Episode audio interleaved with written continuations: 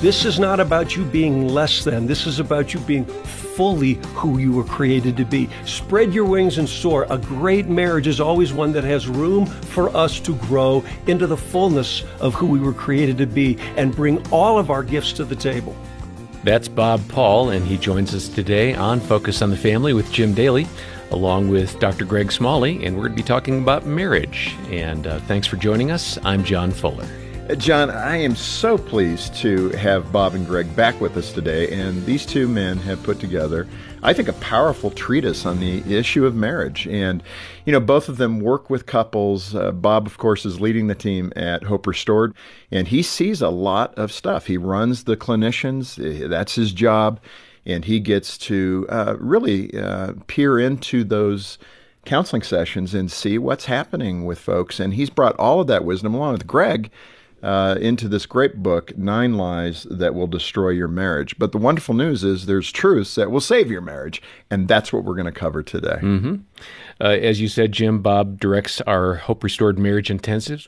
Uh, Greg heads up our marriage team here at Focus and has been here almost 10 years. Bob and Greg, welcome back to Focus. Oh, thank you. It's good to be with you. It's always, always good. good to be here. Yeah, it's good to have you here, honestly, and and I'm so appreciative of the the work that you do to strengthen marriages uh, through the efforts here at Focus. You guys both, you're kind of the the kingpins of that effort, and I'm grateful to both of you. So thank you. Thank you. I mean, hundreds, if not thousands, of couples have been saved, their marriages saved because of the work you've done and the Holy Spirit working through you. So I can't, uh, you know, say thank you enough for that sacrifice and what you do for this ministry and for the Lord, more importantly. So it is great. Um, let's pick up with a little recap from last time. We covered, I think, four of the lies. Uh, why don't you take two each and Greg, we'll start with you. Yeah. So f- the first lie that we talked about last time is all about the pursuit of happiness. So the lie is that the goal, the end in mind for a marriage is to feel happy. Like watch any program to where you see parents saying, "Hey, you know what I really want for my kids is for them to be happy fill in the blank happy and it drives me crazy and i think that's a part of where we buy into this lie. When, when i hear that i scream out to my kids no i do not want you to be happy. I want you guys to grow. And that's a big part of what we're trying to help couples to do is to move away from the pursuit of happiness to more the pursuit of, of growing. Well as how, paul how, said contentment Mm, right? right? That's a great goal. Be right. content in all things. Right. What's number two? So the number two, you see this in a lot of weddings, the unity candle. So you, okay, you have two candles. You light the center and then you blow out the individuals. And the problem is, is what that means to couples is that the focus now is on the marriage. The two individuals have been blown out. They don't really matter that much. And the reality is that all three have to matter. There's me, there's my wife Erin, and there's our marriage. And we have to invest a lot of time and effort and energy into all three of those. And then the third one is we call it all you need is love. And in some respects, that's really true. As with all the lies, there's uh, kernels of truth in each of them. But where we see people really struggling is either going toward thinking that love is magical and mystical and the chemistry has to be there, and if it leaves, you're sunk, or that it's just about a hardcore decision and I'm going to just decide to do loving things and hope feelings follow. And what we're saying where the problem is, is that love actually comes from God. We do not manufacture it. And it's really about open, being open and available to his love coming in us and through us. And then the last one was about sacrificing. And the lie is not that we are to sacrifice for a marriage we are, but not sacrifice who we are because we were created on purpose with purpose. God created us intentional with great ends in mind for us and the contribution we can make to his kingdom. And we are to sacrifice by giving and investing what we have of value generously into our spouse. Yeah, and that's a good recap. And again, if you're hearing something going, wait a minute, wait a minute, uh, listen to the program from uh, yesterday, and that'll be more defined uh, when it comes to the unity of marriage, etc. And I think what's really good for both uh, Greg and Bob. They're getting us to think about these traditions that we share and then how rooted is it in Scripture. And that's a good thing to do. Mm-hmm. All right, let's move on. Uh, codependency, I want a definition of that. And then lie number five uh, is you must meet each other's needs. Now, generally, that seems pretty reasonable, but maybe not every need. That would be the issue. But talk about codependency. What's the definition of that? And then how does lie number five apply? Codependency really as we look at it, now I know uh, we throw around that term, and I'm known for speaking a lot of psychobabble based on my profession, and it's one. It's when we technically see our spouse as the source, that they are the source of what we need. And when I look to Jenny, my wife, of almost 40 years to be the source of my fulfillment, the source of my satisfaction, I'm putting a responsibility and a burden on her that is not meant for her. That God truly is my source, not Jenny. And God, it is in God that I'm supposed to find the fulfillment of my being not in Jenny. Can Jenny contribute? Absolutely. Can I contribute to Jenny? Yes, but I don't want Jenny to be responsible. Actually, I found now after all these years working with couples that virtually all marriage issues are a result of misplaced responsibilities. Mm-hmm. Either taking too much responsibility for things that are not mine to be responsible for, or not taking adequate responsibility for that which is my responsibility. Mm. And what we want to encourage people to do is be full functioning adults. God created me as a grown man, not when I was a child, but as a grown man, fully responsible for the care and well being of this temple, his temple, entrusted to my care, physically, mentally, spiritually, and emotionally. And when I looked to Jenny, I was a soul, a card carrying codependent when I met. I was wanting Jenny to take care of me, to make me feel whatever. And by God's grace, she is a lousy codependent. She was no, she was no fun to do that with. and as her. What did that look like on a regular basis, Bob? Oh, I kept going to her saying, you know, well, when I was unhappy, I went to Jenny and said, I always wanted to talk about two things what she did I didn't like and what I wanted her to do differently. And for some strange reason, she never enjoyed those conversations. and I kept thinking, if I just work with her long enough and she morphs and I morph, and then she becomes more responsible for me and my well being and my heart and I hers, that we will have the perfect marriage. That is a codependent marriage. Mm. And what changed was when I realized, no, being the man that God created me to be is 100% my responsibility. Caring for this temple, physically, mentally, spiritually, and emotionally, is 100% my responsibility. And God is my source, not Jenny. And again, I hope this is registering with you, especially if you're struggling in your marriage. It doesn't need to be that way.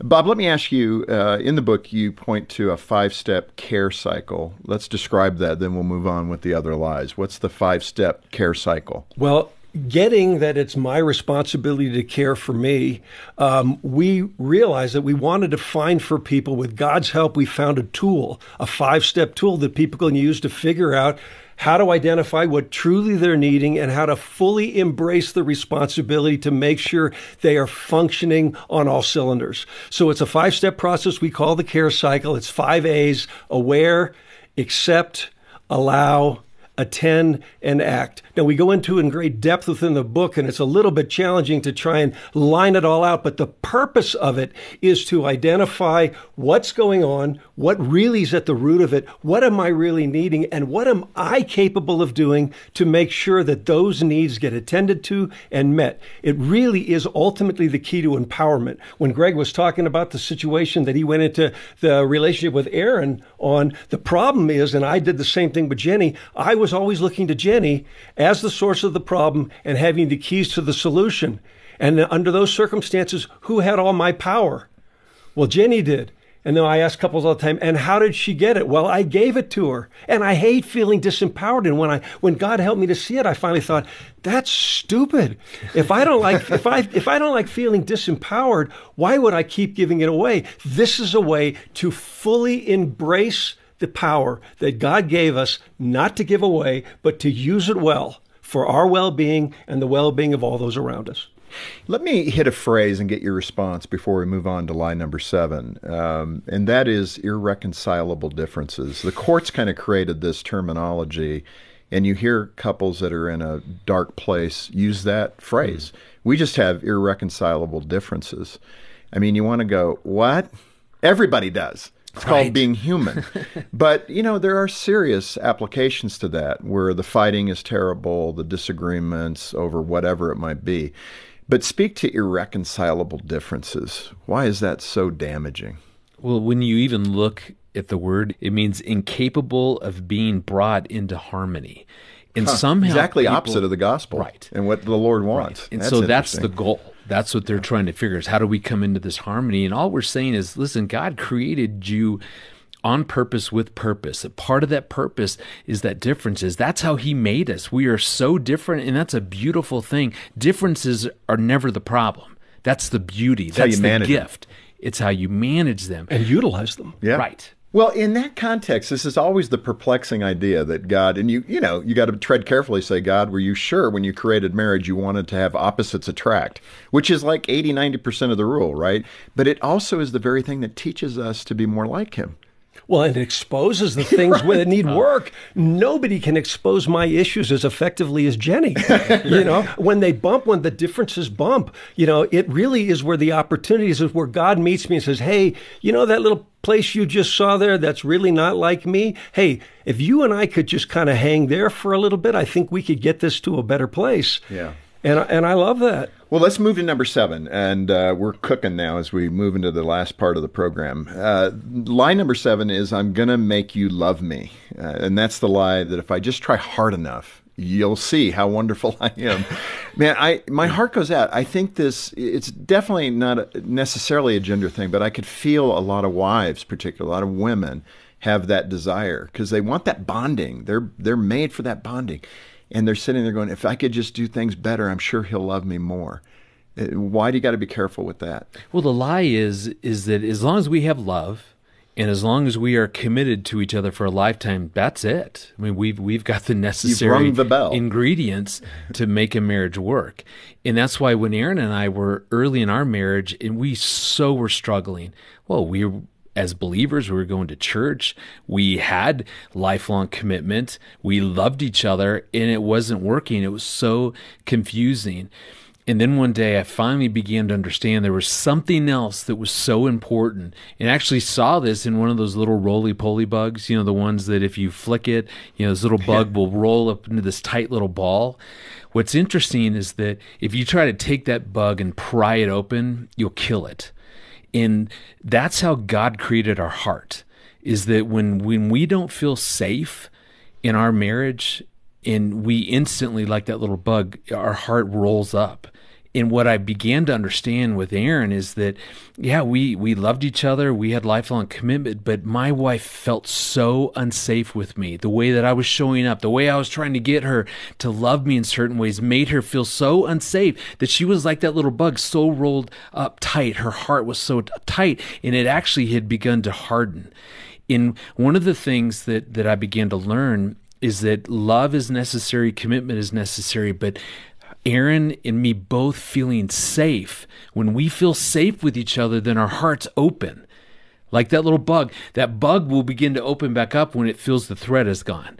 And that's why I never knew that. I never understood how important the idea of feeling safe. How do we create a marriage that feels like one of the safest places on earth? That became the goal. And that began a very different relationship for Erin and I. Now we started to work on how do we create safety within our marriage. Hmm.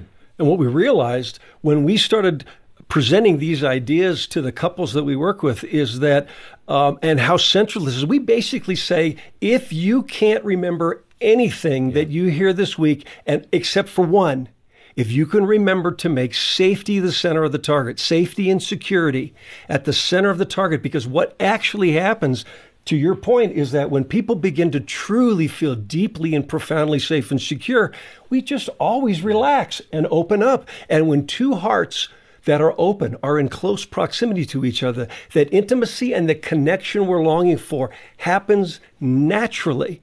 But when people feel unsafe and insecure, they're guarded. And there's something that hinders, as a result, the ability to truly connect in that way that our hearts are longing for. Um, moving to to love lie number eight, your love is driving me crazy. I think you have a story about that with a couple named Jeff and Michelle. So, uh, and this relates to emotions. So connect those dots for us. What was their problem and what was the solution? Well, their problem was the same problem that I had early in my marriage. And what happened was that any time that Erin would feel intensely about something, have intense emotions, I thought my job was to solve that, to fix that, to get her not feeling so intense and to feel better, to feel laugh, to whatever. And so my job became managing her emotions and there, I'll never forget the day that that as Erin came home and just said, "Man, I had a really tough interaction with a good friend of mine out of the blue, and she was frustrated with me, yelling at me, and instantly." I jump in and say, "Well, here, well, here's what you need to do. You need to call her back, and then if you say this and and frame it this way." And she finally looked at me and she said, do, do, "Seriously, do you think I'm an idiot?" like, do you think that I couldn't come up with that on my own? Every time that I tried to move her away from feeling whatever believing that you know what, my job is to keep her from falling off the deep end because as she gets so emotional she's eventually going to you know somewhere that's not going to be good and it sent the message that one you're incapable of handling managing your emotions. It put me in a role of thinking i needed to do that and and therefore we would always get into an argument. Yeah kind like, of created was, that codependency. Right. Yeah. versus really learning a very very different way. Instead of trying to fix her emotions solve some sort of problem get her feeling differently what if i just started to care about how she felt and then what if that became my goal? And I'm telling you, that's one of the greatest things that we see within the marriage intensives. And that well, what we've written in the book is a method to actually help couples instead of trying to solve and, and get away from emotions. How do you actually embrace that so that you can use those emotions to feel a deeper sense of connection and, right. and intimacy? And Bob, you, you developed that heart talk concept. So I think you did. What is the heart talk concept? I think Greg yeah, talking about it. Well, exactly. it starts off, as Greg is saying, recognizing that feelings were created by God, every single one of them. There really is no such thing as a good feeling and a bad feeling, like it's a moral issue. There are pleasant feelings and unpleasant feelings, mm. certainly, but they're not bad. They are they are data, feelings, and this I'm speaking to the guys now because gals get this better than guys do typically. Feelings are raw data. They are just to, they're informers. They're not decision makers because we've got our heart, which is the data center. We've got our head, which is the interpreter and the processor, strategizer. And then we got hands, which carry out the marching orders. If you haven't honored the data, you've got nothing for the processor to work with. You've got no good information. So, for instance, pain. It's easy to think that pain is a problem. Well, pain is telling you something important. If you feel no pain, you've got a problem. You can't care for this temple. So, th- so what we're saying is listen to the feelings and listen to them as important data. And heart talk is about hearing each other's hearts, honoring the feelings for what they are, not catering to them, not indulging them, but valuing them as critical information. And we teach people how to do that safely so that nobody feels that they regret sharing who they are and their essential vulnerabilities with one another. Mm. That's that is good input. All of these they're really good. Yeah. Let's get to the last one. We're right at the end here. Uh, it's the love lie that surrounds compromise. Now, compromise sounds like a good thing in a relationship. I give a little, you take a little, and so on. Why is that wrong? Well, you know, the problem with it is that there's always going to be a loser, or both of you will lose. And, you know, and I believe that. You know, one of my passions in life is I'm really big on winning. I will go to great lengths to win. And I couldn't understand why in my relationship with Jenny, every time differences would bump, that even when I got my way, I felt like I was a loser. Welcome to Marriage 101. yeah. and, and I, so, I, don't need to be a clinician to tell you that. Yeah, I was so frustrated. What was the problem? You need to put Jim to work yeah. inside the intensives. Come on, I'm board. right. Anyway, so what I, what I finally realized, God broke through one time and he helped me to see that by his design, marriage is a team sport. And when you're on the t- same team, you either both win or you both lose. There is no such thing as a win lose outcome in marriage ever. It's purely an illusion from the pit of hell. Because if anybody, I mean, I asked my son once in a conversation I had with him because we were we were locking horns on something, and I overcame him, and he surrendered to me, and then I saw that I just destroyed him emotionally, and what I realized was that that God helped me to see how to rectify that. I went up to him and I said, "Hey, son," he was playing little league baseball at the time. He was 13. I said he played with a kid named Chucky, and I said, "Is there ever a time when you win and Chucky loses?" He said, "No." I said, How about Chucky wins and you lose? He said, No. I said, How come? He said, Dad, we're on the same team. I said, Exactly, son. I lost in that interaction with you because I'm your teammate, not your adversary. And what happened was I walked away for several days thinking about my marriage, and finally the light bulb went off, and I saw for the first time that I set up virtually every single interaction I had with Jenny when a difference was at play, just like that one I did with Chris. And marriage is a team sport, and therefore, if either feels compromised, let's use that word, if either feels compromised less than like they had to give in, that we lose as a team. And since that point to this day, which is 20 something years now, I've adopted, we as an organization have what we call a no losers policy. And I've made it 100% unacceptable for either Jenny or me to ever walk away from any interaction feeling like we lost because if either do, we both do. Mm-hmm. It, it, sounds impractical at some point, though, just to challenge you a little bit. And, and I, I like the winning side of being on the same team. But when you get to a decision or an impasse, how, how does one person not feel like I had to give in? Well, you want to know the, the, the, cool thing about this is that it seems like I've been on the front side of a difference with Jenny more times than I can count where I said, okay, God, no way humanly possible we're going to come up with a win win on this one. And to date, when we've used the principles we teach, I have never been right once. now, I might have been right that there was no way humanly possible, but we serve a God who is devoted to unity. And if we get out of his way, I mean, he lives in a perfect triune unified relationship. If we get out of his way, he will miraculously at times take us to a situation we both feel great about. It might not be what either one of you imagined you'd settle for at the beginning, but he will not leave a couple in disunity if we will allow him to take over and have his way with us. And I sat back at times and went, How the heck did you pull that off? That's it. We're right at the end. I love that statement. We're right at the end, Greg. I'll turn it to you for that couple couple, you know, both a husband and a wife, um, who are listening, and they're saying, "Boy, three of those nine hit me," hmm. and they're feeling a little um, maybe distant now. They're, what do I do?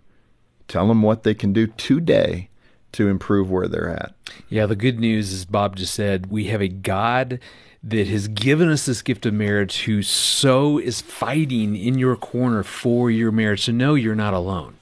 The worst question you can ever ask is how do I have a better marriage? Because it takes two the best question is God, how can I be a better husband? How can I be a better wife?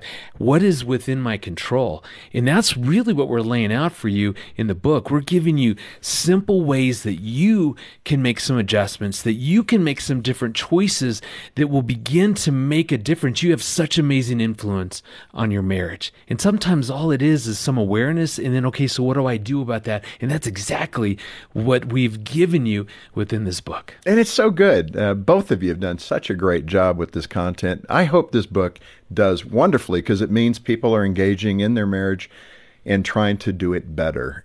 Thanks so much for the hard labor of putting this together and for everything you do every day here at Focus on the Family. Thank you for that. Yeah, you're welcome. Thank yeah. you. And thanks for giving us an opportunity to serve this ministry and to serve the kingdom here.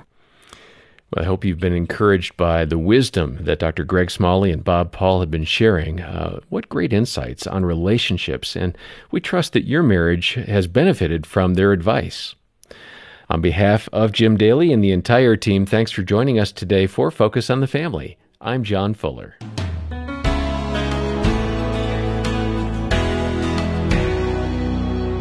Well, I just found myself nodding my head at everything our guests were sharing with us today because it all makes sense.